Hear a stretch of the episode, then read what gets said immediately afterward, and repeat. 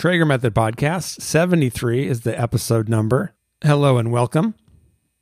Thank you for listening. If you're returning, if you're new, thank you. I am your host, Jason Traeger.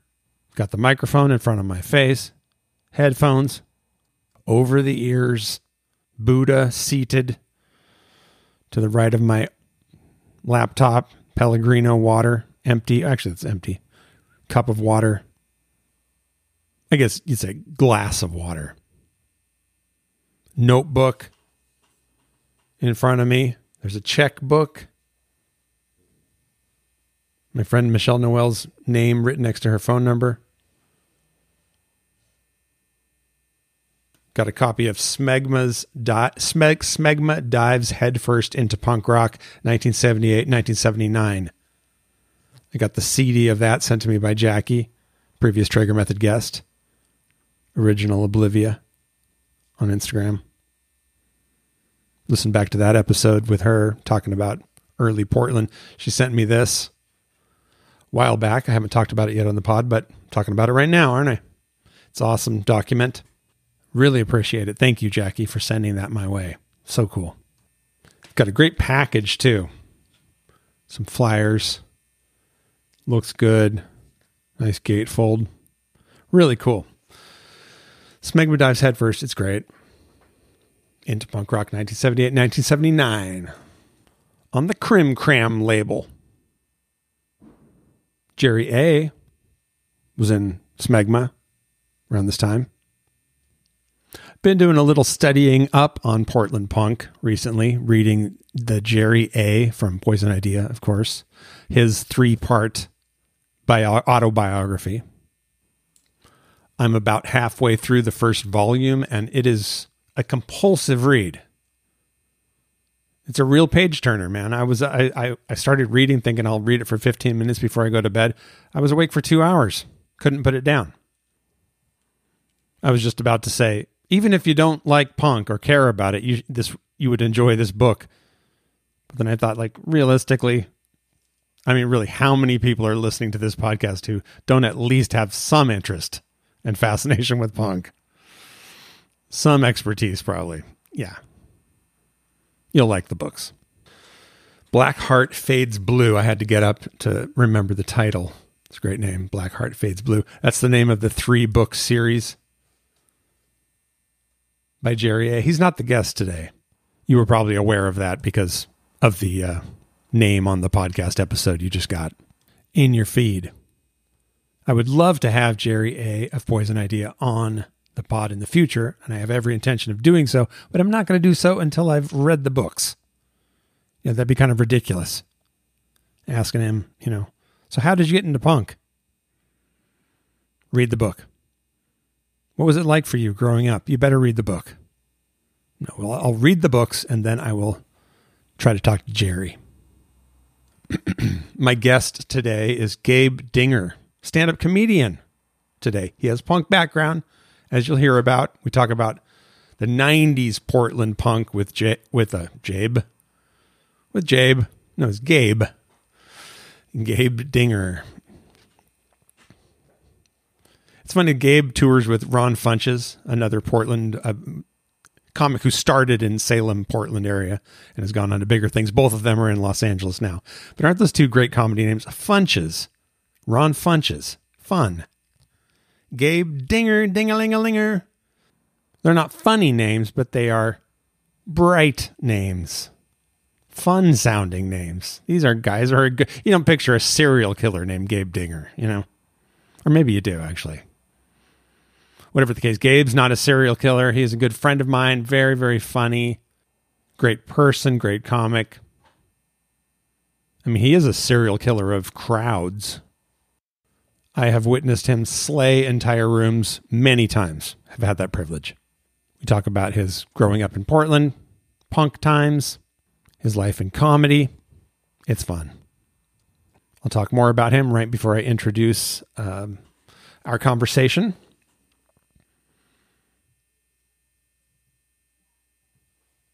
What, was I doing? I was I was listing everything on on the desk in front of me.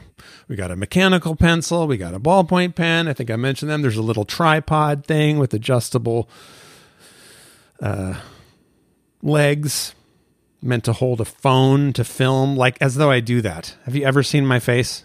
Well, maybe you have, but the amount of times I've shot my, you know, taken a video of myself performing or something is not common. I wish I had more of that in me. For some, you know, would help with marketing, right? Maybe I should do that. I had that thought not that long ago uh, that I should do what the opposite of what I want to do. You know, what I'm inclined to do. Make a bunch of videos. Get out there talking about stuff. Share things and ideas with your face. Sing songs with it. Then I'm like, or not. Another thing I have on my desk, I'm just being f- full transparency. You know, like that thing, like I corrected when I said it was a cup of water. You know, you can't see it, right? There's no audio or video here, to, but I wanted to be straight with you. It's a glass. I have Chris Sutton's, Christopher Sutton's selected songs, You Brought Me Back from the Dead cassette recently released on Antiquated Future Records. It's awesome. You can also hear it on Spotify, other places. I had a conversation with Chris. I've got a few conversations already in the can. I'm not just flying by the seat of my pants. I'm backing, I'm getting a backlog of great conversations. I talked to Chris. That's coming up. I think it'll be next episode. I don't usually announce ahead of time who's coming up. Maybe I'll start doing that. Well, I just did it, so I guess I am starting that. We'll see if it's a pattern. Got another really great conversation to share with you. I'm not going to talk about that one right now, though. Stay focused. This uh, compilation from of Chris of all this work. He's he's been in so many bands. This is stuff that just kind of collected on the hard drives for between 1998 and 2019. Check it out. Buy a copy. Bandcamp, probably, I'm imagining. I'll find the links. They'll be in the show notes, along with all the show notes uh, and links pertaining to this episode. What else I got on the desk? A lamp a Focusrite digital audio interface, a monitor screen I haven't turned on in months, monitor speakers, two of those. Why am I listing all the things on my desk? No reason beyond that it feels good.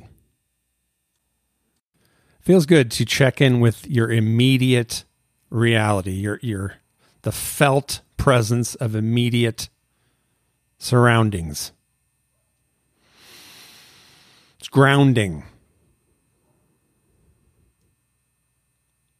My friend Julia, she told me once, she said, if you're stressed out, what you got to do, if, or if you're having a real anxiety filled moment, notice seven things. And, and she said, I don't know why she said seven, but you know, just that was what she said. Notice seven things in your surrounding and name them. There's the lamp, there's the bottle, there's the Buddha, there's the tape, there's the monitors, there's the monitor. There's a glass of water. Is that seven? Something about that she said breaks the the anxiety spiral. And look at them, think about them, take them in.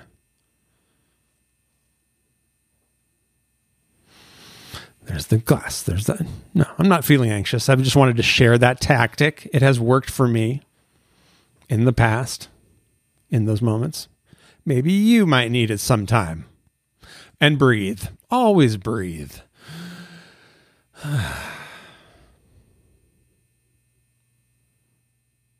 Snowed this morning in Portland. I'm looking forward to spring. This is the time where you go, come on. Really? Let's just a little bit of yeah, let's get some sun in here. Warm things up a bit. I want to see some bright green new leaves pretty soon. Looking forward to it at this point this would be the time to go somewhere sunny this time of year in Portland. Plan, you put that on the calendar a couple months before this. Plan for your sunshine in March. We were we were going to go away to the coast for my mom's 80th birthday. But it snowed a ton right before that, and then it looked like we were going to have more snow. You, you guys probably heard about that. We have the biggest snowfall in a single 24 hour period here in Portland since like the 40s, I think. Totally unexpected. We were supposed to get a dusting, and then we get this boom. And then it was all this, you know, reports about, well, it looks like it's going to happen again on Saturday and this and that. And so we canceled the trip. And then what do you know? It was totally fine. We could have gone. We'll go at some other point. It's it's fine. We had a good time on the day anyways and around it, so. And it was also challenging. My stepdad died, you know, it's mom's first birthday after that. It's not, you know, stuff's not if I just if I just left it at it was fun. That would not be honest. That would not be Traeger method. Because the fact is, it's challenging. There's grieving going on. I'm, I felt it. I'm feeling it. Mom's feeling it. We're all feeling it. Saw my stepsister and my niece. She's 14. Got to hear about her world. Oh my God. I don't have kids, if you haven't picked up on it. It's not that I'm not mentioning them, I don't have any. So that's why you've never heard about them. Wouldn't that be funny if episode 73, I just suddenly. So my son, Braden, like, what? You have a Braden? Was Jaden and Braden. Those are my two sons. I'm not just saying my own name with a speech impediment. That'd be a weird speech impediment. Jaden. What's your name? Jaden Traeger? but I'm actually meaning to say Jason. okay. Um, enough of that yeah, it was cool. It's funny. We watched The Shining. Did I talk about this on the podcast? No, I haven't done a podcast since Pete's. Right? Okay, Jesus. What? Who? Uh, when did I? I felt like I talked about this. Oh, I think I talked about it with Gabe Dinger. Yeah, so I'm thinking about when I edited edited this conversation. Gabe, yes, Gabe and I talk about this in in the. I am previewing now the episode in it, I tell Gabe about watching The Shining with my niece, who loves horror films. And she reviewed The Shining as saying, it's just a dude yelling with music. That was her review. She didn't like it. She's like, not nearly as good as Midsommar, which, you know, whatever. Art is subjective. She likes 2001, which I find surprising she thought The Shining would probably be really good because 2001 was so good. A Space Odyssey. Did I ever tell you about this time I missed Christmas while I stayed home by myself? Speaking of snow, it's like the biggest snowstorm for this region, weeks of snow. I don't know what year this was, 2008 maybe? The snow, it was Christmas Day. The city was as shut down as it could possibly be. Nobody could leave. I couldn't leave. I was stuck in town couldn't drive anywhere. So on Christmas, I took mushrooms in the morning and then watched 2001 A Space Odyssey. Just ended it weeping, you know, just as the baby in the music. Unbelievable. Walked down to my painting studio through the snow, the quietest ever. The sky just was like this dark, almost greenish gray with snow just sheets of snow just the whole like there was almost you know if you look through the air it was almost more snow than space between flakes you know what i mean? Incredible. I was also shrooming so. But yeah just walking around absolute no footprints. Nobody was out. It was like my footprints exclusively in the snow. And it was so quiet that kind of acoustical thing that happens with snow you could hear the snowflakes landing. My mom watched 2001 with me in utero. I was I was born right around just at, just after its release. And she it was one of the last things she did before she had me out in the world. And she she was completely blown away by it. She said she left the theater in 1968 when it was released in tears she said dad did not like it. He was like, she didn't get it. The other friends they were with were like, nope, it's weird, boring, takes too long. She was like, Really? Really? But I can I can see that. That's not like it's not like I'm saying dad was a dork because of that. It's like, yeah, it's a it's a it's probably a pretty surprising movie, but back then. Still surprising. I think, and this is crazy, that Stanley Kubrick's the most underrated mu- filmmaker of all time. Notice that on YouTube comments. I, I, watch a lot of YouTube videos. You ever notice that? That's like one of the comments you always see, no matter who it is. I John Bonham video. It'll be like, I think John Bonham is the most underrated drummer of all time. It's like, no, he's not. He's just not being talked about all the time by everyone because he died 45 years ago or whatever. Come on. It's okay. You're just old. But uh yeah, the other one when you watch, you know, I watch a lot of old music. I'm a late middle age guy or whatever, you know, so I watch a lot of classic stuff. And uh, not, well, it doesn't even have to be classic, more than 10 years old. There will always be a comment under it. This is when music was good especially if it's any old rock music or soul or something, there's always a comment, always several that say something like, or with this tone, you know, like this Hey, kids, does the music you're seeing on the little screen disturb you? Does it scare you somehow? Do you find it disorienting and confusing? Do you feel inadequate in the face of the performance you have witnessed. Don't be scared. Just because the thing you are witnessing is unfamiliar does not mean it will hurt you. Let me explain to you what you are witnessing. It's a thing called talent. Musicians, musicians used to have to have it in order to get big, unlike today with people like Justin Bieber who you no doubt love, you idiot. Like, why is a Justin Bieber fan watching a Black Oak, Arkansas video and reading the comments? You know? And also, why always Justin Bieber? He's got some talent, I'd imagine. That's me riffing, folks. This entire, I'm just going to throw this out there. This is a comedy centric podcast. We got Gabe Dinger. That was me riffing coming up with material more so than delivering material. That's how material is often written on stage through free flowing talking. If you had laughed at any point, if I was doing that set live and you had laughed at any point, I would have noted that. That's how comedy is written in collaboration with the crowds and also getting input from all your comedy friends, you know, your cohort people you respect who have good taste, who are funny. You get feedback from them each night, which is also amazing. Having a friend like Gabe, I'm so happy to talk to on this episode. All right, that's a good intro. I like it. I'm going to roll with it. Thank you so much for listening. Support the podcast, Patreon, Traeger Method. I, I have every intention of becoming more active with that thing and making it an exciting uh, place, space. I guess you'd call it an exciting space. Let's see if I act on that intention. All right. You can also Anchor app if you'd like. And if you're already a supporter, thank you so much. It means a lot to me, the pod, and our listeners.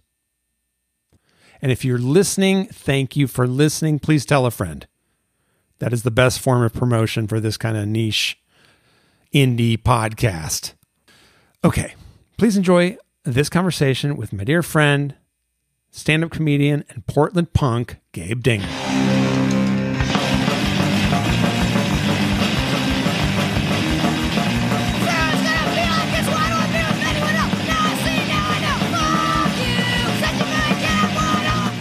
Gabe. Jason, so good to see you, buddy. So good to see you too. You're looking well. Yeah, you're looking well. I mean, you look exactly the same as the last time I saw you. Probably wearing the same clothes. Sleeping in a hyperbolic chamber. Yup. So you're in Los Angeles now. How's life going? Uh, Studio City, so I'm in the Valley. Um, it's good, you know. It, it's just starting to not be weird from the pandemic, so you know, it's it's starting to feel alive again. Good. I see a How lot, of, about uh, a lot of comic books behind you. oh these? Uh, yeah, when I they're they're my investment for the future. It's uh, yeah, I love I love comics. I see an FYP album.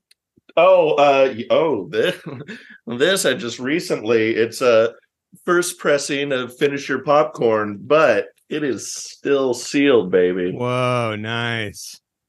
And uh, you know, I tried with records. I was like, don't make it like comic books where you have to get like every variant. But I saw this and I was like, I just have to. I Gotta have do it. So where did you grow up, Gabe? Did you were you born and raised Portland? Born and raised Portland. What kind of situation growing up? Uh, you know, lower middle class. Um, my parents got divorced when I was young, so it was a lot of like my mom kind of picking herself back up and and taking care of me. Um, he was definitely in the picture, but you know, she was the the caretaker. Yeah. Um, but yeah, so so Portland, um, deep southeast. I grew up um, on like 130th and Division. Um, David Douglas. So yeah, that was that was a. I got to see Portland turn into Portland. Portland turned from Portland into Portland. Yeah, the yeah, Portland, it, it, the Portland of your youth is a little different than the Portland of today, isn't it? oh, totally, totally. I mean, Portland was just a place you stopped in between San Francisco and Seattle. It was. I, I used to always say like Portland was like the middle child of the West Coast. Like San Francisco was so cool in the 60s, Seattle was cool in the 90s, and Portland was just like, we'll pump your gas. yeah. So would um what when did you like discover punk and what what was Portland the punk world that you came into? What what era was that? Yeah, so I um I got into punk. Um, you know, I was like skateboarding and stuff, and like the like the sixth grade was when I started skating. And uh at that time, like Green Day and the Offspring had just broken really big. Um, so I was a big Green Day fan. And um in the seventh grade, when all the elementary schools kind of emerged together, uh, I found the other skateboard kids and I went up to them and I was like, "Hey, I, I got a skateboard. I want to be friends. What kind of music do you listen to?" And they're like, "Oh, punk rock." And I was like, oh, "Like Green Day and Offspring?" And they just laughed. they were like, "No, man. We listen to like Seven Seconds and DRI and AFI." And I was like, I just wrote those, like, kept repeating those names in my head. And uh, this was probably 96 yeah, that sounds 1996. Um, so I went to a Sam Goody at Mall 205 and I asked the clerk, you know, I like looked around, I found DRI Thrash Zone, seven seconds the crew, and I couldn't find AFI. And so I went to the clerk and I said, Hey, do you guys have AFI? And he goes, No, but if you're into Bay Area punk, you should check out the Dead Kennedys so I went and I got uh I ended up buying fresh fruit for rotting vegetables. That was my Classic. first yeah, Dead Kennedy album. So I went home and uh Thrash Zone was the first one I listened to because it had like a comic book looking cover. And Yeah, so sure. as a comic book fan, I was like, yeah. um but you know, by 1996, like especially like later DRI stuff sounded like like early Metallica and like it sounded like popular music uh, of the time. Um so it it was good. I enjoyed it, but it, it sounded very you know just what was popular at the time. Um but then when I put on 7 seconds the crew, that was the one where I was like oh this is something different this is something and i sat there with the lyric sheet and listened to the songs over and over again and then dead kennedys like that was chemical warfare like they they take their instruments and it sounds like death you know the that interlude they do and it, it was just you know at that time i was like a little church going like you know i was just discovering rebellion and it was all it was amazing to me. So i i fell in love with it through the skate kids. Um but then uh there was a local punk band berserk um and they went to my high school. Like my friend tom his brother was the guitar player in that band. And uh, we would like listen to them on cassette. And there was like one time we skated while they were practicing and stuff. But it it was kind of it, it, didn't really it, it, was just fine um but they they were doing a show with fyp one night at uh stage four and where was I, stage four Stage four was on Pine Street. Um, it's funny, it's just like lofts now. Um, I'd have to Google it to because I actually, for my going away show, I tried to rent the space. Uh, but the guy was like, no, we we do like weddings and shit here. Mm. But yeah, it, and it was it was on Pine Street. It was right by there's like an army surplus store kind of right around the corner from it, kind of that area. I don't yeah. remember the street numbers anymore, but um, and it was on the second level of this building and there was like the area where the show would happen and then like a little lounge where you could like smoke cigarettes and people would like toss booze up from from the mm-hmm. street to the window it, you know it, it, just felt you know, I was I was 13 I was it, it was scary it was exciting and then you know berserk went on and it was I mean that show was really like when I was like, man, I want to get on a stage somehow, some way. The stage was, you know, four inches off the floor. and uh and Berserk just fucking I, I couldn't believe it. I was like, they're, you know, a few years older than me. Like how how are they able to be this amazing? Um, and then FYP came on and and Todd, the lead singer, he was like, uh, these lights are too bright, turn them down. So the room got like almost pitch black dark, which made it even scarier. And and it was it was amazing. It was amazing seeing people just being like, no, I want to be in a band. I want to do a show. And and so that was once I saw that, like I bought I bought my first seven inch that night. I bought a, a sampler from Recess Records, and that that kind of became my gauge of of my taste in music. Yeah. You were hooked. And I'm so thankful for it because then, you know, like 1999 rolls around and um it was a bad time for for music you know it was a lot of the nu metal and stuff and and i'm sitting here listening to like you know recess like quincy punx and and and pud and beating you know like i was just like i'm so glad in retrospect that i i got to miss all of the the nu metal phase because i had this cool like underground thing that felt like it was mine. Right. It's so funny that that nu metal stuff now like all teenagers who are like 13 14 they love that shit. They like my little niece she drives anytime i see her she's got like a slipknot shirt on and like big bag, big baggy JNCO type jeans. And i'm like i'm like that's the stuff. It's so wild like you know getting to that age where you're watching the things that were kind of popular and almost like cheesy when yeah. you were growing up become a thing again. Yeah. Yeah it's, it just cycles so yeah. what other so what other shows did you did you go to a bunch of shows after that?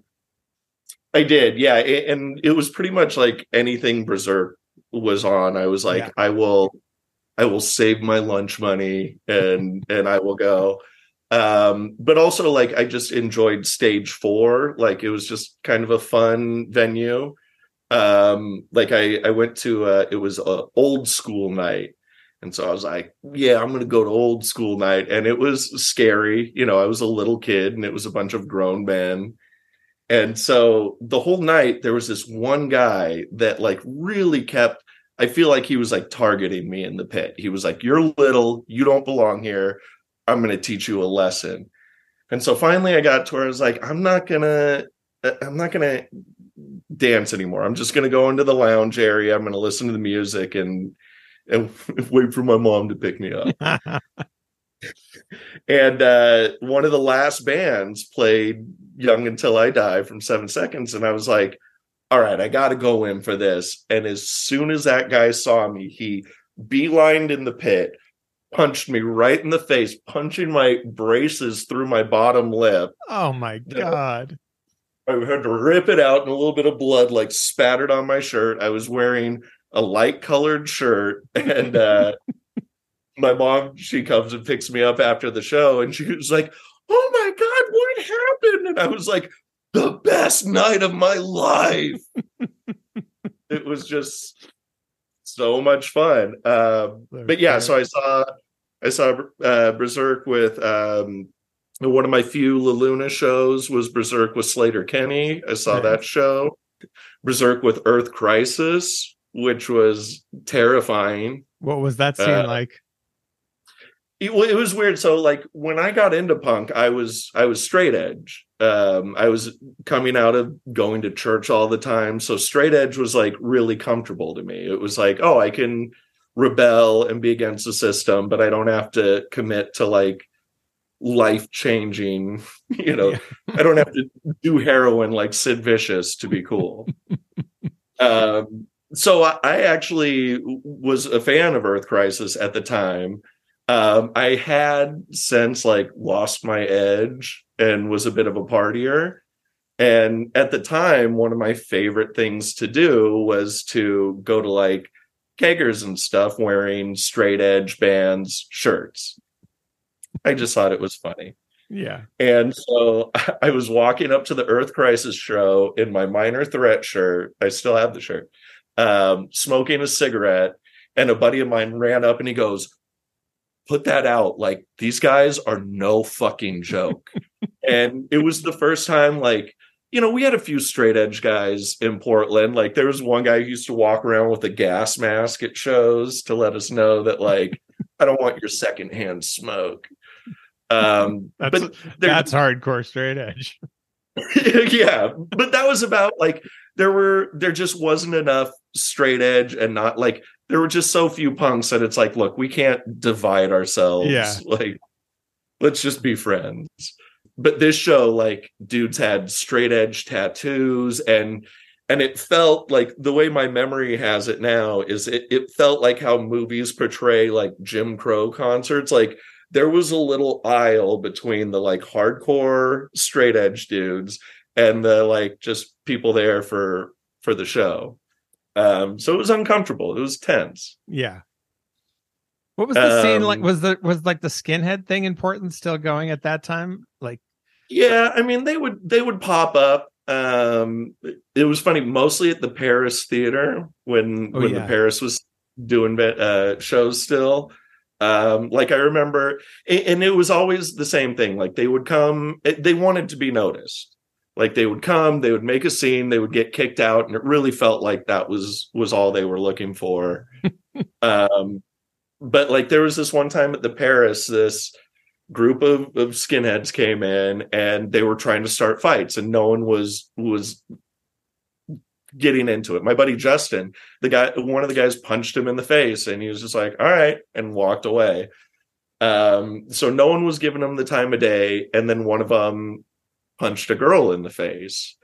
And the bass player of the band threw down his guitar, jumped over like three rows of people, and started beating the shit out of the guy. The bouncers finally kicked him out.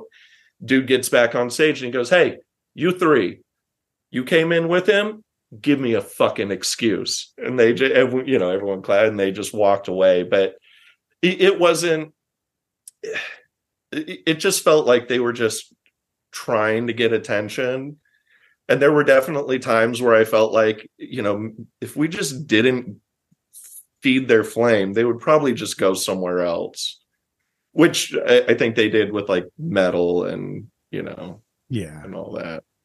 Yeah, um, but yeah, they were they were definitely around. They were definitely a problem, and and you know, Berserk had had two ladies in the band, so there were definitely people who came, but but they weren't like, you know, just little tussles with with the people who would actually get into it with them.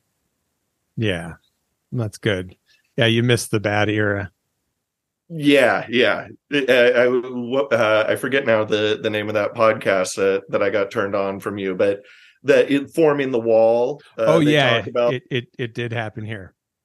And yeah, it did happen here. Uh, that was fantastic, and and the wall was still something that was formed when I was around, and I just didn't know where it was from. I I just thought it was. What tell what people what the wall was? so basically when the like skinheads would come in and and start getting rowdy you would make a wall of people kind of locking arms or you know putting your arms around shoulders and you would push them out the door you know it, I, it probably only happened like twice um, but they would definitely be around. Um, a lot of them would be outside of the venue yeah. you know just kind of kind of waiting to see again who would who would pay attention to them but you know that's the odd thing with being a skinhead in Portland portland's like a lot of white people like you're going to be waiting a while.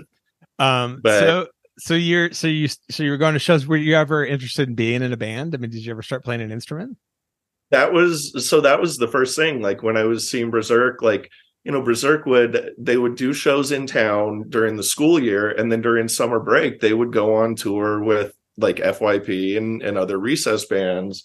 And so that was my first like you know it, portland at the time was a place you were born in lived in and, and died in.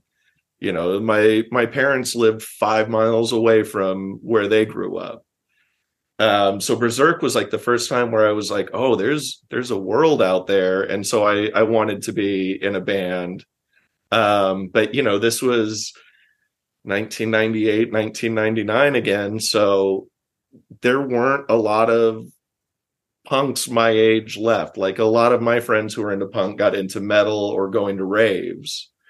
So people didn't the best you could find was like a like a sublime esque type band. like that was the closest to punk you could get. Um, and so I got into a band and and I made like a hard fast. I was like, no drop D. Like we can only do power chords, no drop. I don't want to be a metally sounding band at all. Like growing up in the Limp Bizkit era just really turned me off to like anything, like even older metal stuff. I'm like, yeah, it's fine. I would rather listen to REM. Yeah, so I was in a band and we did a couple of like parties, but that was all that really did. What did you uh, play? The only uh, I played guitar. The only the only time I ever got paid to be on stage as a musician was um, there was this guy Earl who had a band Earl and the Reggae All Stars. And uh, my buddy played trombone for him. And one night their guitar player just flaked out.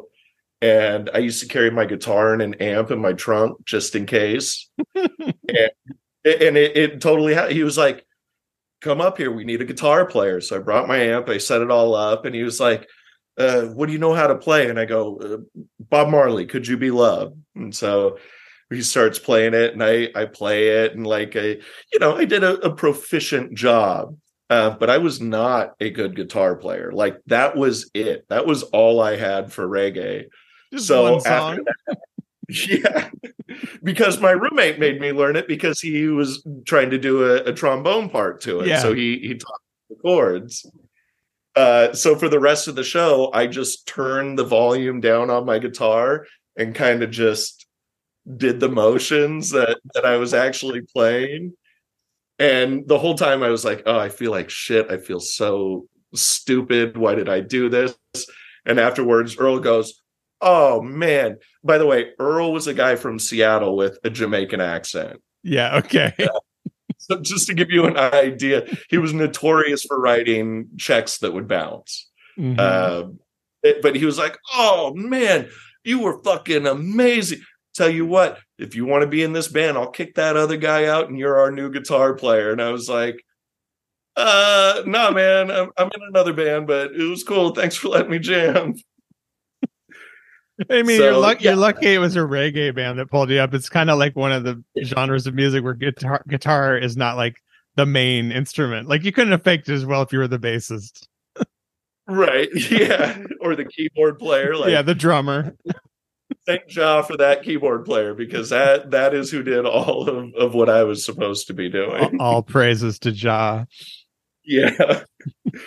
and they Uh, paid you. yeah, and and I just hit a point with the guitar. Like I just, uh, you know, I was okay at the beginning, but I, I'm just not. My timing is off. I'm not. I'm not great at it. So yeah, I just I just knew I wanted to be on stage. I just didn't know in in what capacity. How did you come to do stand up? So a friend of mine in high school, her parents sold weed to a, a Portland comic at the time. And so when we turned 21, I was like, oh, I've known this guy for years. Like, I want to see you do stand up. And so uh, he invited us to a show and and he was great. It was it was amazing. I had never seen live comedy before. It was it, it was the coolest thing I'd ever seen. Who was he? And uh, Ron Osborne. oh, Ron Osborne. Yeah. Yeah, yeah, Ron Osborne. So it, I, I thought he was amazing. He was like, "Oh, I know the club owner. Uh, anytime you want to come back, you can come for free." I was like, "I'm coming next week. I love this." Um, and so I what year was next- this? This would have been, let's see, let's do a little bit of math here. I was born in 83, 93, 2003, 2004. So I went back the next week and I thought the headliner was good, but I, I just thought he wasn't being his true self, you know, as a an inebriated 21 year old uh, would think. So I decided I was going to help him through his set. And I started heckling. Uh, I heckled him through his entire set. And Jason, I got a couple of laughs. I got a couple of laughs. Uh, so much so that after the show, like I went up and introduced myself. I was like, I'm that fella that was heckling you. And he goes, Hey, you think you're so funny? They do an open mic here every Sunday. Now, he was trying to be snarky, but to a drunk 21 year old Gabe Dinger, I heard, Kid, you got it. You need to come here next Sunday. You need to hone that craft. You've got what it Uh, takes. yeah, yeah. Did you say this was at Harvey's? No, this was uh, a place called Comedy Club West Side. It was actually in Beaverton. You know, this was before it, Harvey's certainly was around, um, but you know, this was when Portland did not have much as far as comedy. Who were the comics? Susan Rice, Ron Osborne. Susan, Ron Osborne, Art Krug, Dwight Slade, those would have been oh, the Slade. Lloyd J. Phillips, B.J. Johnson. Those were like the the big headliners. But then like Richard Bain was already around at that point. Uh, Richie Stratton, um, Nathan Brannon. Brannon started shortly thereafter, or maybe even a little bit before me. Um, so there was a handful of of you know what would be the uh, up and comers.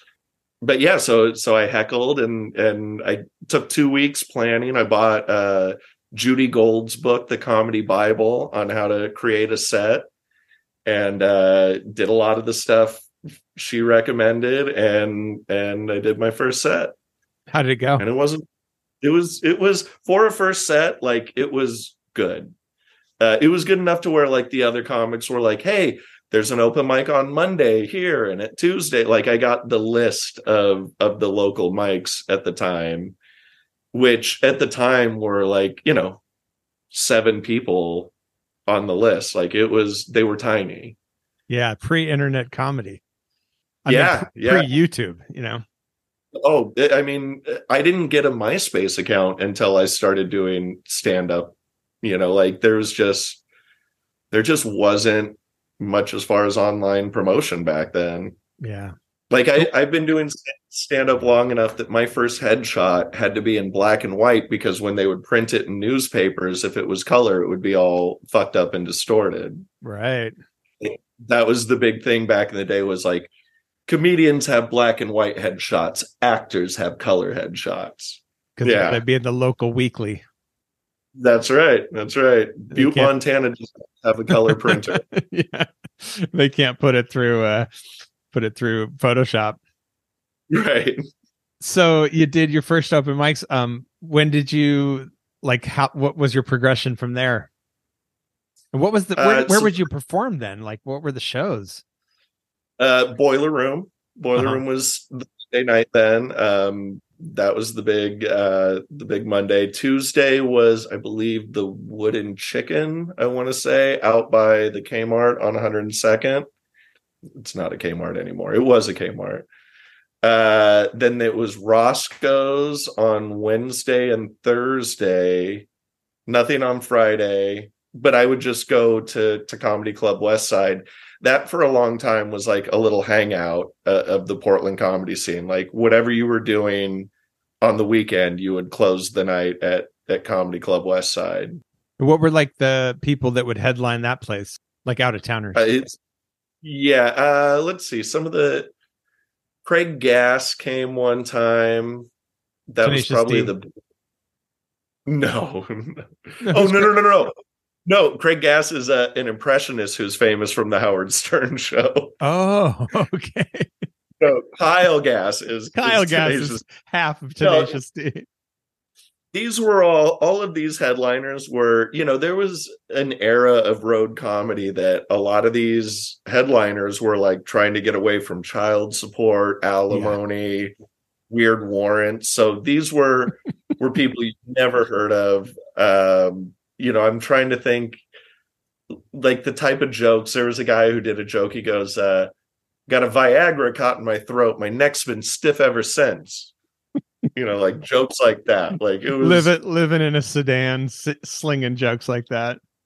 Yeah, they want to be paid in cash. Like, yeah, yeah. It, it was, yeah, it, it, was it was a sketchy club. Uh, it was the first club I ever got paid work for. To being a host there, you got $75 for five shows. You also had to set up all the chairs and tables and then break them because afterwards it became a dance club and you had to work the door. and you got 75 bucks for five shows. Yeah.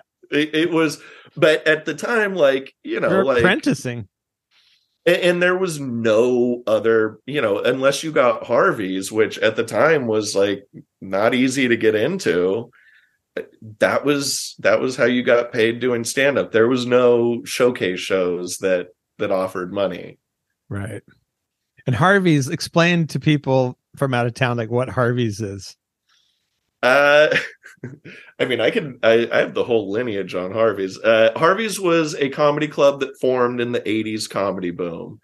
Uh, it was, you know, the very uh, whatever you're thinking of '80s comedy, like that's exactly what Harvey's was, and it never updated. Right. They they kept the same backdrop, and uh, they would offer free tickets. They would have these comment cards on the table, and if you left your phone number they would just call you and be like, "Hey, you want to come see a comedy show this weekend?"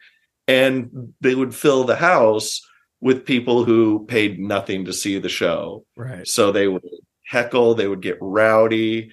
Uh, they had a T-bone steak special, so people would be sitting there like cutting steak and chewing, chomping on this big hunk of meat while you're trying to make them laugh. Like it, it was, it was work. It's it an amazing place. It, it was like, and look, I, I, I could badmouth it all I want, but the first time I ever got to be on that stage, like at that time in Portland, felt like you made it. Like that was the first time I invited my parents to come see me on stage because if they see me at Harvey's, like I'm legitimate. It's a real club. Yeah, I mean, my, Har- my, relatives that were from out of out of Portland, like in, in the Willamette Valley, they were uh, they were like you know, when they thought of Portland comedy, they're like Harvey's. You know, that's yeah. the place because that's where you yeah. go see comedy. Everybody goes there because it's free. Uh, it, yeah, it was free. And and you would get people who were on TV like, you know, 10, 15 years ago. Uh, I remember I, I was working with this guy, Chicago Steve Barkley. He wasn't from Chicago. But I asked him because at the time, like I was really into like the process of writing. And I was like, so what's your writing process? And he goes, Kid, what are you writing for? He was like, Make an act, do the act, travel with the act. And I was just like, Oh, I think I'm in the wrong place. I don't think we're the same people. this is not, yeah. That's the old model. I remember when I opened for some, I can't remember his name now, but I opened for a headliner at Harvey's who he did jokes where he literally did Clinton administration jokes in Yeah. like tw- 2012, you know, 2013. And I was just going like, holy shit. So that means he's been doing this same set since the 90s. Yeah, I, I had a headliner there one time tell me, he goes, I don't do stand up anymore. They just book me for the same week every year. And so I just take the extra money. And he goes, So if you want to do like 10 or 15 extra minutes, you can because I, I really don't have 45. And I resented the idea so much. I just went, No, I'm paid for 30 minutes. And I was like, No, you're going to suffer for that 15. I want your job. And you just get it. I'm just, you just gonna- get to yeah, have it every year. just going to make it perfect. easier for you. Yeah. I would love the extra time, but I'm not going to do it for you. I was thinking like, what are the craziest Harvey's stories? I mean, I just remember, you you know, my style of comedy. Like there was times where I did stuff at Harvey's where I had the entire place was like sold out to the back, you know, packed with people, and and you're talking all eight like people like, you know, people in their 90s and people Yeah. in the 18 year or was it 21 and over? He's 21 and over. yeah, so 21 so it's like and and just dying utter silence you know You know what I mean? Like, or just you know i mean just the most And it brutal was so cavernous that i if you were having a bad set, you could hear the very back row. oh my god and the but when you kill it there so- though yeah the stage is like Yeah. 10 feet high so you're just standing but like a full like your feet are above the heads of the people eating dinner just standing and there you could, you could see spittle in the the spotlights. Oh, yeah, just, just- flash into that front row. You're like, oh, I'm sorry for your nachos. Yeah. So just brutal yeah Um, you earn your your keep there did I tell you about how I got banned from there? Banned from ever tell you hardy's now Yeah, so when Helium opened, and and Helium is a very good comedy club that opened up in Portland. Harvey's ma- made a declaration that if you went to work at Helium, you couldn't work at Harvey's. And when Helium came to town, they asked every comic in town to submit a headshot, a video, and a bio. And at the time in Portland comedy, like you got gigs from word of mouth. Like Yes. I got Harvey's because Susan Rice brought me and I had a good good set and then they just booked me. No one had all three of those things. Like I think the only people who sent in those things were like Augie Smith and Lonnie Bruin. yeah Uh, so they they told us they were like, look, we're going to hire local comics, but you're all going to have to become hosts. We're not going to feature any of you. Um, and so I was a feature at Harvey's, but you know, Helium had real comedians coming. And so I I was like I they booked me for one of the first weeks they were open and I was like I'm going to take the gig and Harvey's was like great you're banned. So I was like all right and a few months go by and they're kind of loosening up on it but I'm like still just because no one else got banned by the way. Like I was the only person who they were like you specifically you're banned because you're everyone the ended traitor. Yeah i was the first one to to jump. So uh there was a amateur comedy contest or something that the final show was at harvey's. And so i go up i do my set i crush. I have a really good set. I invited helium's manager and her husband to be my two free comps for the night. And at the end of my set i go hey, if you all enjoyed me, you can see me this weekend opening for Gilbert Gottfried at Helium. And I walked off stage, and the club manager at the time, just from the back of the room, just held her middle finger up at me, and and I never set foot in there again. no you were done. That was it. Yeah, so you're never going to be the next chicago steve no, no, no. and it's funny, Ron Funches, uh, I don't know his exact story, but that's also the headliner that he uses as an example of just just the absolute worst. yeah yeah Job. there's- there was some brutal uh I, I, I must have done Harvey's three or four times, but yeah, there was a couple times in there where I was like, "This is what people were talking about when they talk about old comedy." You know, yeah, like just like when people talk about the creepy dudes, you know, and the like the way these guys would talk about women, I was just sitting there going, "Oh my god, these are like guys from this other world," you know. And you were seeing it in you know 2010. Like imagine yeah. 2007, 2008. Like it was, it was wild. Yeah. Some of those headliners were, you know, I mean, it was it was why I stopped going on the road because the headliners were wild and and at the time the you know the gigs were in these dive bars in the middle of uh, Idaho and Montana and you know your audience is is sketchy your headliner is sketchy. I'm like yeah, what was that what was that circuit called that that um everybody run. what is it called? The tri- tribble runs. Tribble runs.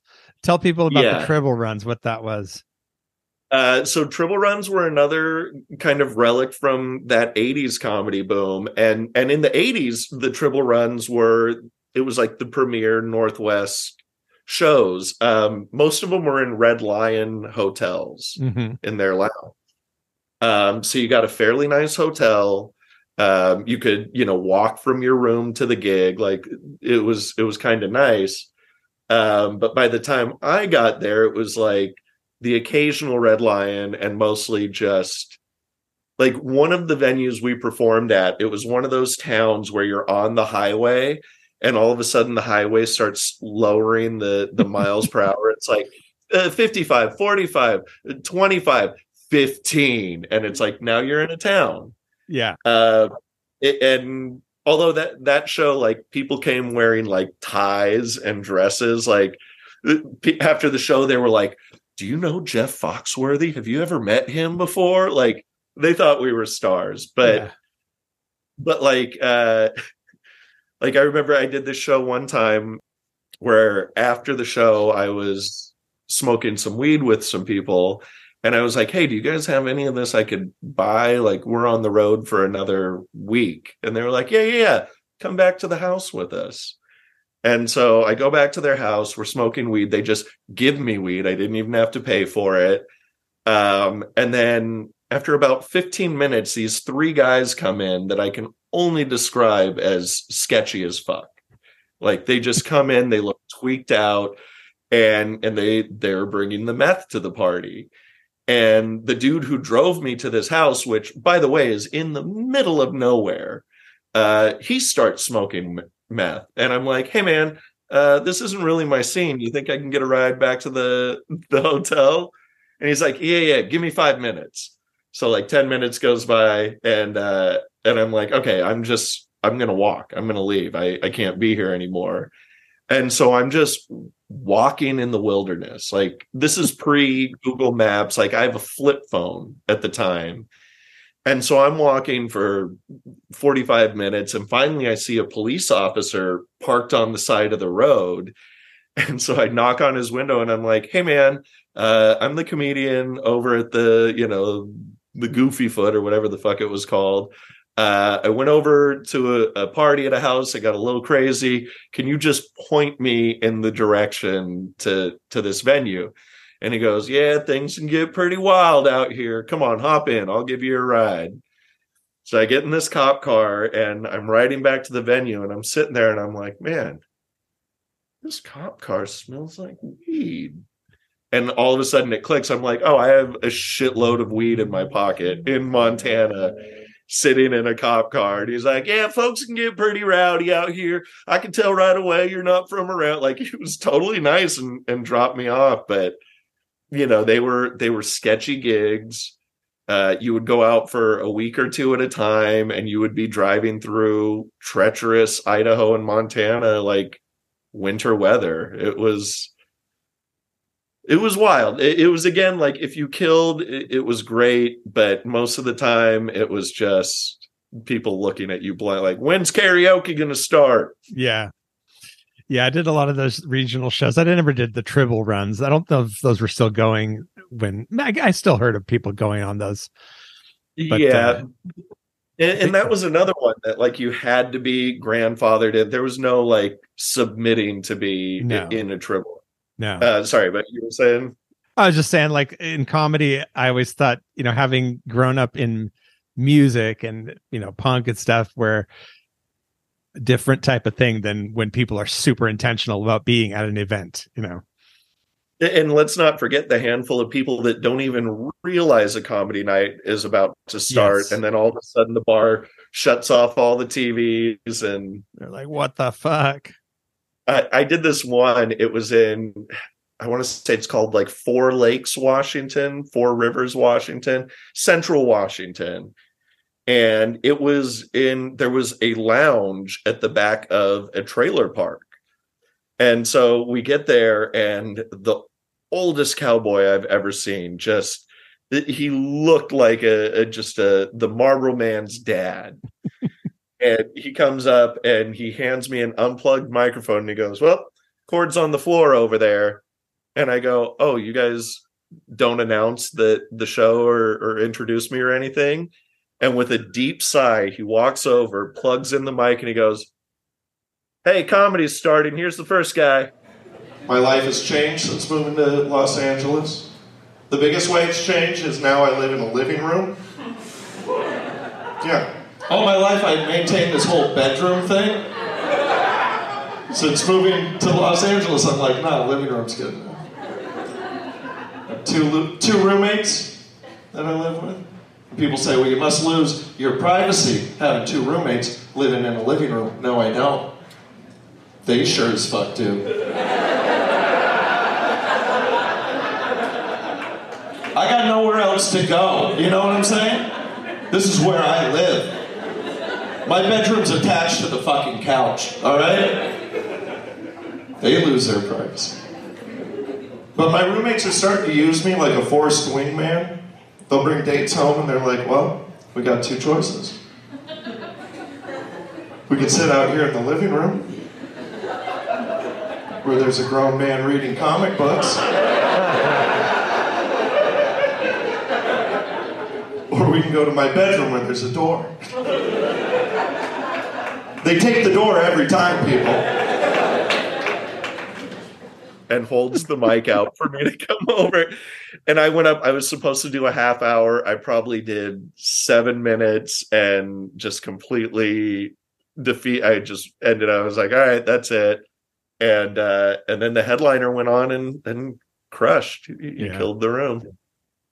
Yeah, man, you get to see. I mean, yeah, seeing what uh that that those headliners where you might see them in Portland and go, "Oh, this guy's a hack" or whatever, or but then you see them out in the hinterlands killing it for the people, and you're like, "Oh, you know, it's just like anything else. There's people sort of have their worlds that they thrive in and you know they're not looking for whatever alternative comedy out there or whatever you know what i'm saying Sure, and and it helps you figure out like you know I got to a point doing those shows where I knew I wasn't gonna kill.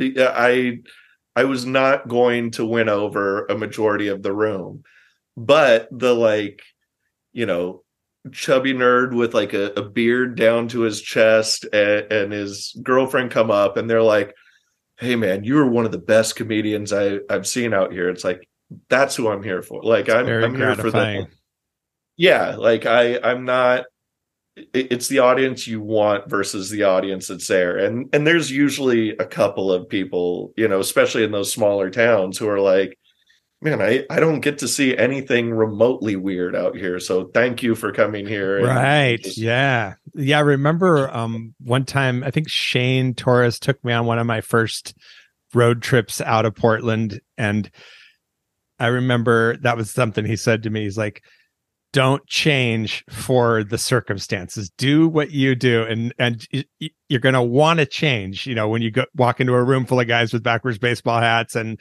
at a sports bar in you know rural somewhere you're going to want to change your thing but they'll smell it. It's not you. Do with your thing.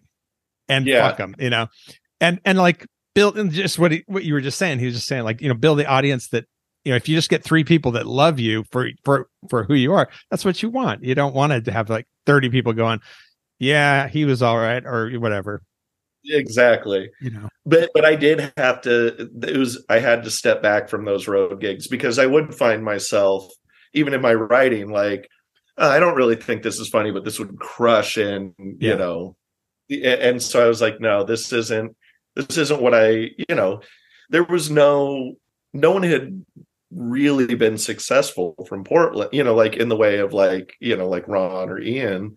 Like there was no promise of a future in doing comedy and you know no one made a living solely doing comedy so if i wasn't enjoying it there's no point in you know driving these crazy distances and going these places like so i, I did eventually have to kind of step back because it just i don't know i don't want to slide off the side of a hill to to tell dick jokes yeah. Yeah, yeah, that's the other thing. Like when you're you're traveling, some of those. Remember, like Jacob Christopher and I one night coming home from Bend, and we had done like a show t- to maybe you know twenty people at some bar. We were going back through these icy passes, like in my little Toyota, and I was like going, I don't, you know, this isn't. If you're dead, it doesn't matter. But like, it isn't how I want to die. Like coming Right. home from like having just made thirty dollars and, and had like or played in front of yeah 20 people Yeah, didn't it- really even like it I uh, I once had a drunk headliner that I had to drive his car back. We were coming back from uh, Spokane, and it was just starting to like snow, and it was really cold, and it was a big storm. And he was like passing out in the passenger seat of his car, but he thought I was going too slow, so he pushed the gas pedal down physically while I was driving on the freeway. I was like, no, like had to like kick his hand while I was driving. I was like i cannot i don't want to this isn't how i want to do it. Like i would rather just do crummy local shows and not get paid anything than than do this. And then portland kind of just became like a real comedy boom town again. So you kind of just waited it out Yeah. until it, it became a hot place to be. Because like by the Well, time I, that I started in portland what what like 2010 or 11 you know you were like one of the most established people in town. And who else? Ron ian. I mean ron had just even left right around then. Yeah yeah ron ron came out you know like a like a meteor from the sky like i remember i saw his very we're first talking ron funches here Ron Funches. Um, I saw his very first open mic, and I remember leaning over to uh, another local comic and being like, "This guy's gonna blow us all out of the water." Like he was, you know, the best first set you can have is someone saying like, "Oh, you got some funny jokes in there," but Ron had bits. He had a series of jokes in one subject line that led to an ultimate punchline. He had that right out of the gate. Like he really was like and that was really kind of the fun thing at the time is like you had like Ron Funches, Richard Bain, like you had so many comedians that were so funny that we all had it's like I may have to follow one of these people any given night. So I have to up my game. And it became this thing where it wasn't like it wasn't competition in that I'm going to beat you. It's just I can't look shitty after you. I can't be the one right. who ruins the show. Um, and, and so I think that's where like you know, in like Shane and and you know you and kind of that the I I think the like real wave of like what Portland comedy became. Um, you know, we were all. I mean, frankly, it was it was Richard Bain, rest in peace, who uh we were all just trying to be as funny as that guy. set the bar Yeah, he, he really did because he was he was a bit of everything. Like he was weird and strange, but he had some like almost kind of hacky one-liners that would work in those like weird like he was he he could fit anywhere. Um and, and so he package was yeah, and he also didn't give a fuck. If you didn't like him, he would make the audience hate him. yes Uh, but I also saw him. He had a five minute set at a competition one time, and he just walked on stage. They started looking at him, and just laughing at at how he looked.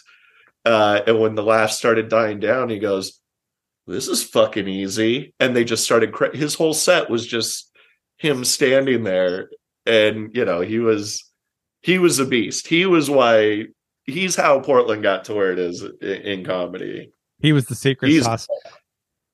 Yeah, he was just so um just what you were saying like like I, I, I, there's some quote I heard some- somebody was saying it's not about what you say it's like who you are like the real funny people are just funny people you know and like Yeah. Richard Bain like you were describing just one of those guys like just the, his body language his look thinking about like John Belushi or something like that where it's just the physical presence is just funny uh, of all the people I worked with, the the funniest and the most, you know, we all kind of put on a, we become a bit of a different person on stage. No one is truly themselves on stage, uh, except for Norm Macdonald.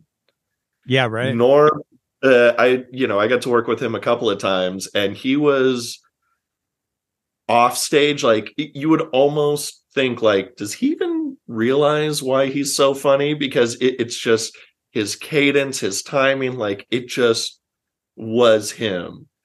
Um, but then if you talked about again, like the craft and writing, like he would get into it. So you're like, oh no, no, no, he's he's well aware of of how Oh, this yeah. works but he's also just so you know, that timing, that, that voice, like it was just it was magic. Like he he was one of the the few where I'm like, wow, that is that is the embodiment of of comedy. the definition of the stand-up comic yeah, Yeah. As, as artist and and just and then also his his human spirit you know he was such a i don't know he just had a depth you know of uh, character or whatever you know what i'm yeah, saying he, he was uh and he was like a, a spiritual guy. Like he That's would what I mean. about yeah yeah, he would talk about God, but he'd also be like, yeah, I don't I don't care what you believe in, you know, but but I know I'm gonna be in paradise when I die. Which in Right. hindsight, you know, the time I worked with him was was when he knew he was ill. Um so now it is like in hindsight, I'm like, oh maybe maybe he was really laying some some wisdom on me. yeah so that um what would you say was the turning point in portland and in com i mean when portland became how would you characterize portland comedy it was it's kind of became the city where people would move from other cities to get good and then they'd move to la or new york Yeah, I mean, we became a, a boom city. You know, it, it was um, when I was coming up. Seattle had this group of comedians, the People's Republic of Comedy, is what they called themselves, um, and that was like um, no one would know him now, but Scott Moran, he's a director now down here.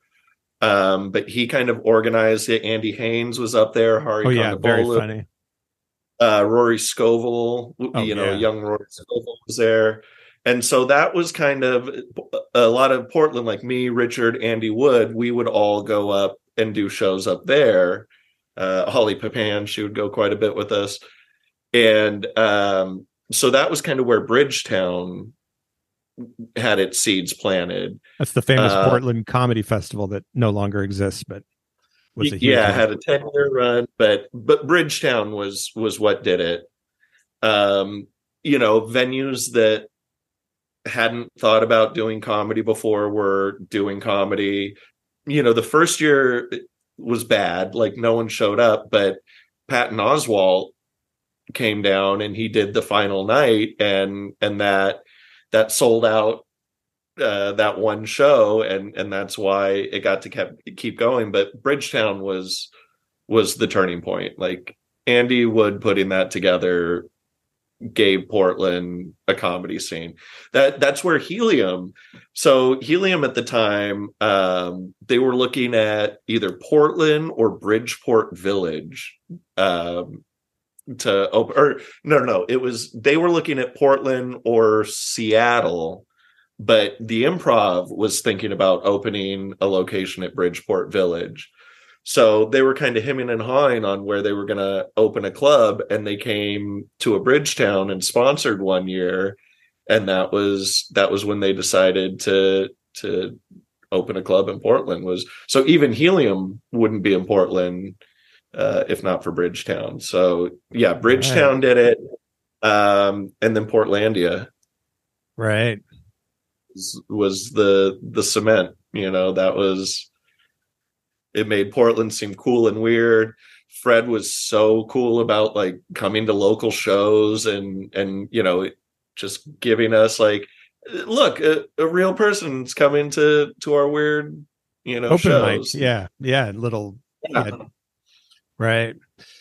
Yeah. The um also the fact that and, and i remember a lot of people you know would comment on this that that you could do open mic seven nights a week if you're com- yeah. you know learning and also there were people there to see the shows you know there would be audiences yeah. at open mics and some of them like the one you used to host at the curious comedy theater which was my favorite open mic and you were the longtime host of that and that show there'd be times at an open mic on a sunday night there'd be like 75 people audience members well that was and i would um i i taught a stand-up class there and so i would do the class shows at the open mics because you know if i had 10 people in that class and they all bring five people to come see them do stand up for the first time sure that you know the friend they came to see is going to suck but they're going to get to see all the rest of, of yeah. Portland.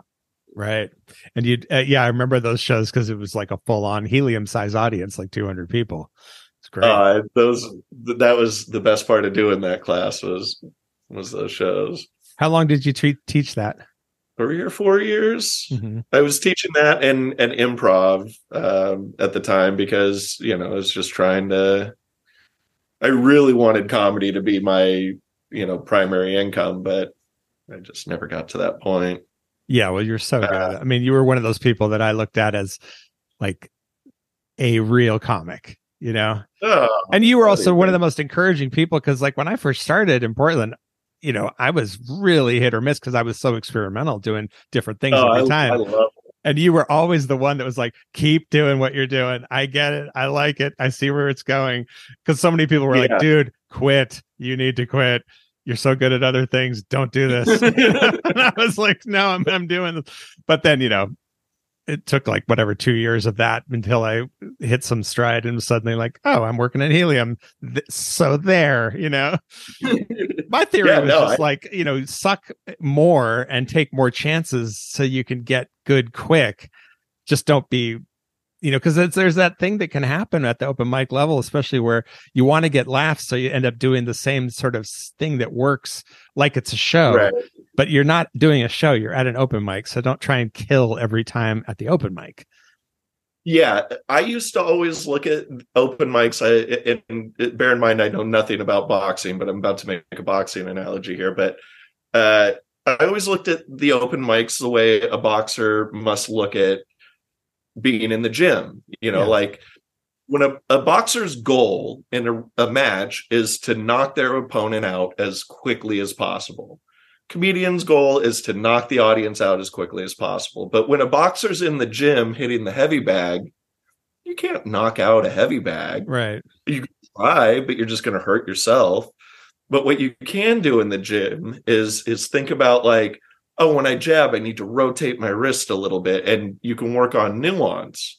And so, if I would be like, oh, I keep using the wrong word for this bit, and so if I could just remember that one thing and get that one thing through, that's a success. Like, I don't need to kill. I'm not trying to kill here. What I'm working on is that jab. I'm working on that uppercut. I'm working on that hook. Like, this isn't the place to kill. If I do happen to kill, great. And and the helium open mic was a bit of an exception. Like an audience would show up there and the way they did the you know the list at the time where the the people who worked there were at the end like you felt kind of obligated to kill on those but right every other mic that week would be to set up for what I was going to do Tuesday at at Helium. Yeah. Yeah, the Helium mic that was such a important part of the the Portland ecosystem too, because you kind of had this thing each week, especially once I started working there, like you did, and you were automatically on the list every time. Because it used to be kind of like yeah. a big deal to get on the list, you know? Yeah, because you're gonna have an audience yeah, and stuff. And you know, when I started, like uh, at the boiler room, there would be such a light turnout that Kevin Michael Moore, the host, would be like, "Hey, if you do five minutes right now, I'll give you three minutes when a real when the real audience shows up." Mm. So, like me and the other new comics who are, you know, there at the very beginning, we would do five minutes to one another. And then as the audience slowly trickled in, you'd be like, all right, now here's so and so. So you get two sets a night, um, but one just in front of all comics. The boiler room was kind of a, also an important uh, thing. Well, I mean, not kind of, it was a very important thing in the sense that it was, it was kind of like the opposite of helium in that way. That's like, it's one of the hardest rooms. And yeah. it was also the longest running open mic on the West Coast when it closed. It had been continually yeah. going since like what the 80s? The it, it, yeah, I think it was 15 17 years when when it ended. Unheard so, of. It, it, was when I came around, it was the oldest mic in town. Um, so I I mean, it was and like you said, like it was such a tough room that like if you got a chuckle in that room, you had a killer bit. You had a bit that was going to murder at Helium yeah. the the next day. And, and when you completely of, killed it there, it was just amazing. Oh, yeah. When you get some, you know, it, it was in the middle of like Old Town, downtown Portland, so you'd get some random people who would wander in, and it could become a very interesting night. And it also was yeah, like split so that the room was kind of L shaped. So you're standing in the middle of the L. So there's like even the audience was divided into two halves going in either direction. So it's just so weird from that respect. And a, a pool table, so people are like playing pool during your set. Uh, did you ever get to now, now it's a Starbucks. Ugh, yeah, know. Suki's. Yeah, Suki's for sure did that. I uh, that I ever did well there. No, no, you weren't supposed to. But again, it was another one where like if you got a chuckle in that room. Uh, that was actually back when I smoked cigarettes. Um, that was the room where I decided I wasn't going to smoke cigarettes on stage anymore. Why? I saw a picture of me holding a cigarette, and I have very dainty fingers, and so I didn't. I thought I looked cool and tough with cigarettes, and I did not. I was like, "That's what I look like." Smoke. I cannot be getting in front of an audience uh, just I like. I mean, like with cigarettes, they're killing you. You want to at least look cool. Right, right. There was this headliner, Arlo Stone, and he would roll his own cigarettes on stage during his set. And that was probably the coolest anyone ever looked. It's pretty badass. in my time. When you could still back in my day when you could smoke cigarettes on stage. Oh God. That that was like the thing that, that saved um, comedy for me was the fact that smoking was banned and you could go out to open mic seven nights a week and not be dying from the smoke because all those uh, bars were just like you could cut the air right and you know with the rain and so like they, it's not like oh. they could leave doors open and no. you'd go home reeking of it. Like even when i was a smoker i would come home and i'd be like oh, i fucking smell so bad. Disgusting. Yeah yeah. that's one of the few things in culture where i can go that is true progress. The fact that smoking was like just banned and then you suddenly didn't have to breathe a, a pack's worth of cigarettes to do like an art form. And I'll tell you what, like as someone who smoked at the time, like that really helped me quit when it just wasn't always around. Yeah, it's hard. And now cigarettes look like a, a, status symbol. Like if I see someone smoking, I'm like, oh, look who has an extra 10 bucks lying around. Somebody's rich. Fans so you're cooking along with Portland. Um, then so so Ron Funches, who you you've been opening for Ron now for how long on tour? Uh, I mean, on and off since he he kind of got on TV for the first time. So six seven years now. Um, that must be a um, real different kind of tour than uh, the old Tribble runs. Oh my god, it's it, the best. Like you know, I get to see the country with my best friend and and then we started doing this tour with uh, a comedian from down here, Blair Socci, and you know the three of us. Like our big thing was like we want to do a show where for an hour and a half no one's being overly negative. No one's like, the world sucks. Fuck this, fuck that. Like, we want to give you an hour and a half of joy. We're going to talk about the things we love, like not to the like hippy dippy where it's like everything's great, like eh, the world's still shit, but we're going to be okay.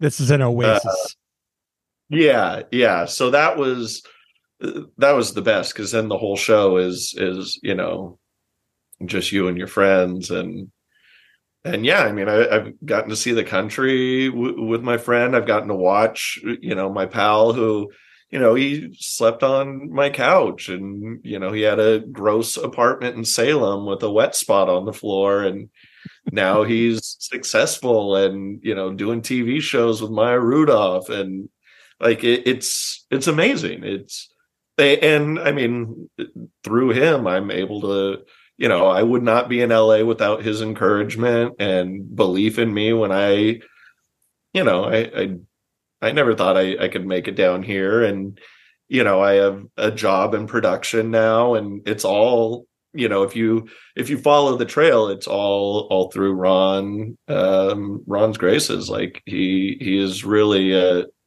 a true blue friend and, and, I love that guy.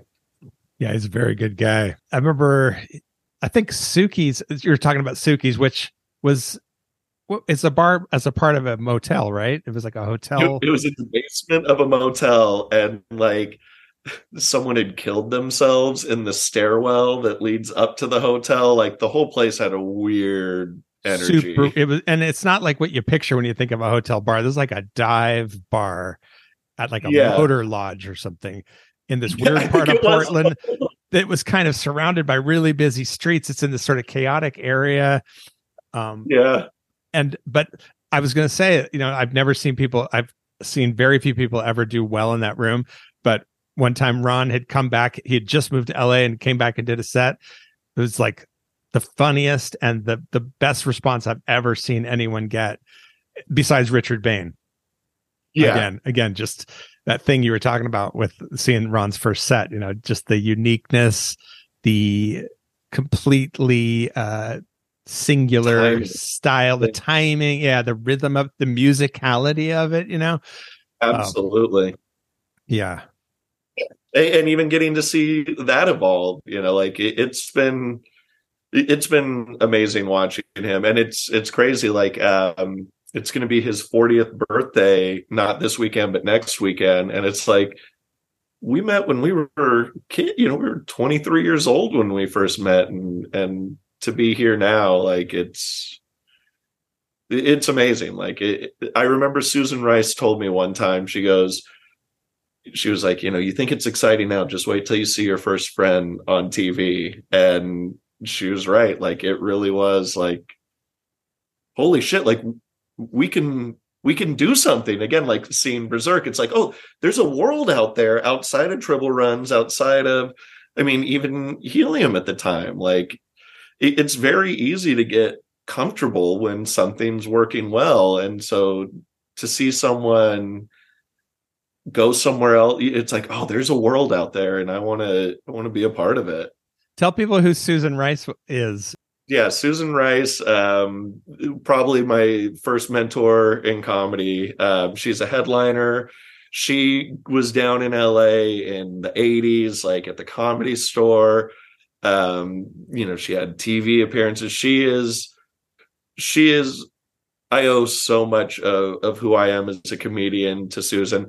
She's why I didn't become a shitty road comic. She, I remember the first show I ever did with her was just north of Seattle. And we drove all the way there, and this venue didn't give you a free meal. And so the server came up and was like, Hey, can I get you anything? And Susan's like, Oh, I'll, have a burger and a, a, Diet Coke.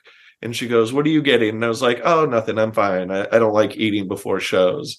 And she goes, What would your mother say if I brought you all this way and didn't at least buy you dinner. And she, you know, I just didn't have money and didn't yeah. want to seem poor or sad. And and she saw right through it and, and bought me food. And she would tell me, she's like, you know, this is funny, but that's lazy, that's easy. Like she would really let you know uh if something was bad. Um, and then she also had stories like she she knew comedy um, and loved it. She loved comedy, whereas a lot of those headliners were just jobbers. Right. Yeah, yeah, yeah. absolutely. Yeah, she, yeah, I, and you think of all the generations of comics too in Portland that like when I started and I got, you know, any kind of reputation and I and I got to know her, I had the same experience, you know, she was just so encouraging and like you were saying she has good taste and and and then knowing also the lineage with her going back to, you know, the 80s it's just so cool to have that presence on the scene and also being a, a woman, you know, in comedy from that yeah. era. It's like that's and, part of the reason why she didn't suck because all those dudes right. from that era, so few didn't.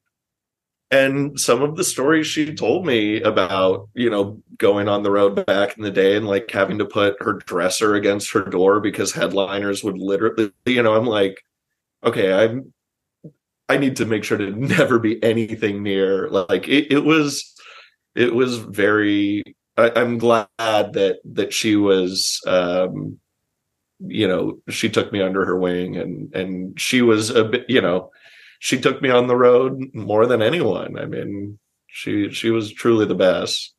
Yeah she still is. We're talking yeah, about her like yeah, it's past yeah, tense. because she's I still, yeah i don't know why I'm... yeah. But you know we're talking about the past but yeah i mean but it's so cool to see her you know she's still out there doing it. And and I mean, some of the last shows I did did with her, she's destroyed, killed it, and she's got audience that that have been seeing her for thirty years. And yeah, she's another one who any one of these rooms, like whether it's a, a packed house yes. at, at Helium or a dive bar in you know in Idaho, like she's gonna kill. Like right. she just she kills. So good. Yeah, yeah I love so funny, so supportive and nice. Yeah. So who else was um so that that era that that so you're Ian of course Ian Karmel he was mm-hmm. probably you know the next to Ron was like the most um legend or uh, whatever respected person you know at that time too you know so the kind of person yeah. where again you just see him once and you go oh that guy's got a thing mm-hmm. he's got a presence yeah it's just like an undeniable uh X Factor or something. So like him. So did he start? Did he come from improv or did he start as a stand up? Yeah, so he was an improviser, and I don't know the exact like. I think he had gone down to LA right around the time I was starting stand up. And then he came back and he was doing improv um, over at the Brody Theater and I was doing improv at Curious. And um, once he came back, I think that's when he started doing doing stand up. Um, but you know, he had that he had stage experience, which you know that's that's the hardest thing is just finding out who you are while you stand there. Right. And just writing straight up writing chops. I mean, it's not it's not crazy oh, that he became yeah. the head writer for like James Corden because he was yeah, such a yeah. writing powerhouse, you know and you know he's been on that show since it since its inception like he was there before they knew what the show was going to be i think he started as an assistant and worked his way up. Yeah he's a head writer and a producer on it. So yeah he absolutely crushed it.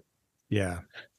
Yeah and i think um like you were talking about that that uh that era um whatever it was whatever uh 2010 t- through now with the open mics like you were saying that one of one of the things that made them so good to progress in was the combination of people like you, Ian, Shane, Nathan Brannon being like headliner level comics would always be sprinkled in the open mic mix.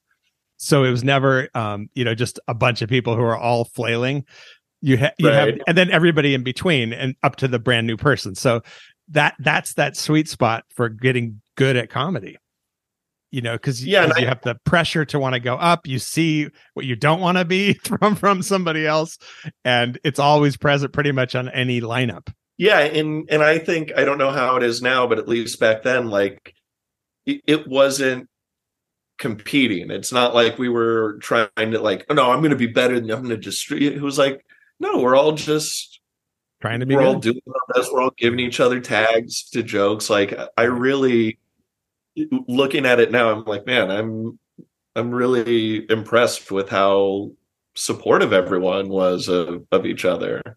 I remember people from out of town also saying that too. People who came from other places and going like, "God, you got you don't know how good you have it here with all these people. Everybody's so nice."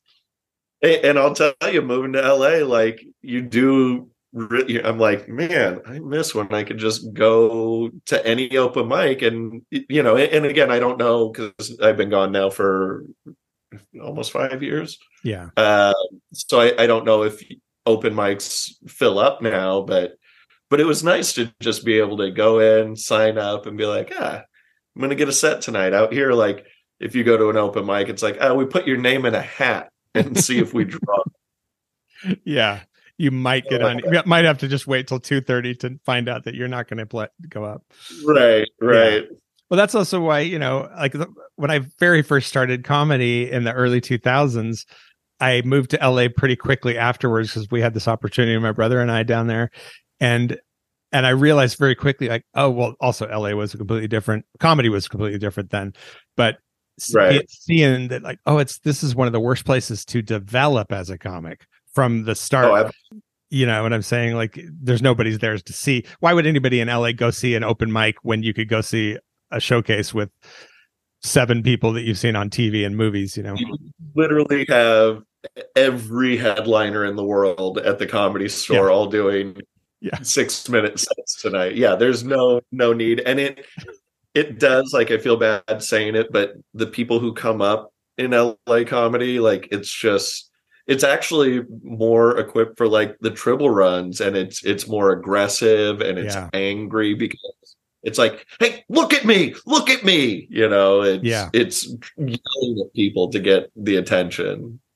It's hard there uh, to develop. yeah. Yeah so that's what and i don't know about portland anymore either because i don't i'm not doing it but uh you know you're, not, t- you're not going out anymore no, not no. I haven't. I haven't really since just before COVID. I, I, didn't. I just sort of stopped, and then when COVID stopped being having put an end to comedy, I just didn't start doing it again. I, I right. got really back into painting during COVID, and I was like, you know, I don't feel the call. You know, and I look at it, I think I don't know if I ever. I feel like I just needed to learn something about myself and about life, you know, th- through doing stand up yeah. comedy because you learn so much. I mean, yeah. So much. Yeah. I just, I don't know. I also came, you know, I, when I got serious about it in Portland, I was already, you know, almost 40. It's like, right. Uh, I was, I was coming at a different point of life than a lot of people who are starting out, you know. Yeah, I remember when we were working at the distillery together, and I, I was thinking about moving to LA, and I remember talking to you, and I was like, "You should move to LA. Like, you're so funny. Like, you should go to LA." And you're like, yeah, I got an art studio out here. Uh, you know, I, I, like it here. I don't. I've done LA. I've done all that, and I was just like, I remember thinking, like, man, that is so zen, and so I was. I really was impressed by just you're like, no, I I know what I'm looking for. I know what I want, and uh, I was. It, it to this day, I think about. it, I was like, man, Jason, like a fucking monk over there. I love that guy. I'm a funky monk. I don't know. But yeah, I mean, but I will say, you know, like knowing you and the uh and coming up in that time with people like you, such a huge part of the experience. I mean, that's what kept me interested in it. And you know, having been involved in so many vital scenes in my life and through art, music, uh, you know, I really recognized Portland when I got first got involved in comedy. I was like, this is a special time and a special place you know i could just see it like like any other scene that i had been in that i might not have recognized when i was younger but being that i was mature coming to it with this um, experience it's like oh man this is like some kind of a hotbed of opportunity to for to grow and then i would see all these people moving that also went on to do all kinds of great things. People like amy miller curtis cook. Yeah. Um you're coming from other places. What's that? Shane's crushing it. Shane yeah i mean destroying. And seeing that happening, I was like, this is a place where people are coming through, honing and going on to bigger things. And it was really cool to be a part of that and to see all these artists just, yeah, blossoming. And then yeah and the rotation of comedy how there's always this new crop coming up and people who you think might stick around they disappear really quick and somebody else who you think doesn't stand a chance does stick around and gets good you know? It's so cool to watch. Yeah you really have uh you've gotten to see some some cool scenes in your time. I remember when when we first because you know I, I think you like me like neither one of us necessarily exude like oh i listen to a lot of punk rock growing you know we seem like fairly mild mannered dudes. And and I remember when we first started talking about punk, and you told me you dropped out of high school to go on tour with Seven Seconds. I was like, what? Like, that, yeah, I remember I that conversation. oh, it, it blew my mind. I was like, I dropped out of high school to work at Blockbuster Video. This guy is so much cooler than I am. That's funny. Yeah, I remember after I started doing the podcast, I had a couple people uh, from comedy listened to it and they were like, I didn't even know you had any relation to punk. I just thought you were this weird because you know, I like you said, my my stage presence and manner and uh, dressing and stuff. People, I just thought you were some dude from some company that just started doing comedy or whatever.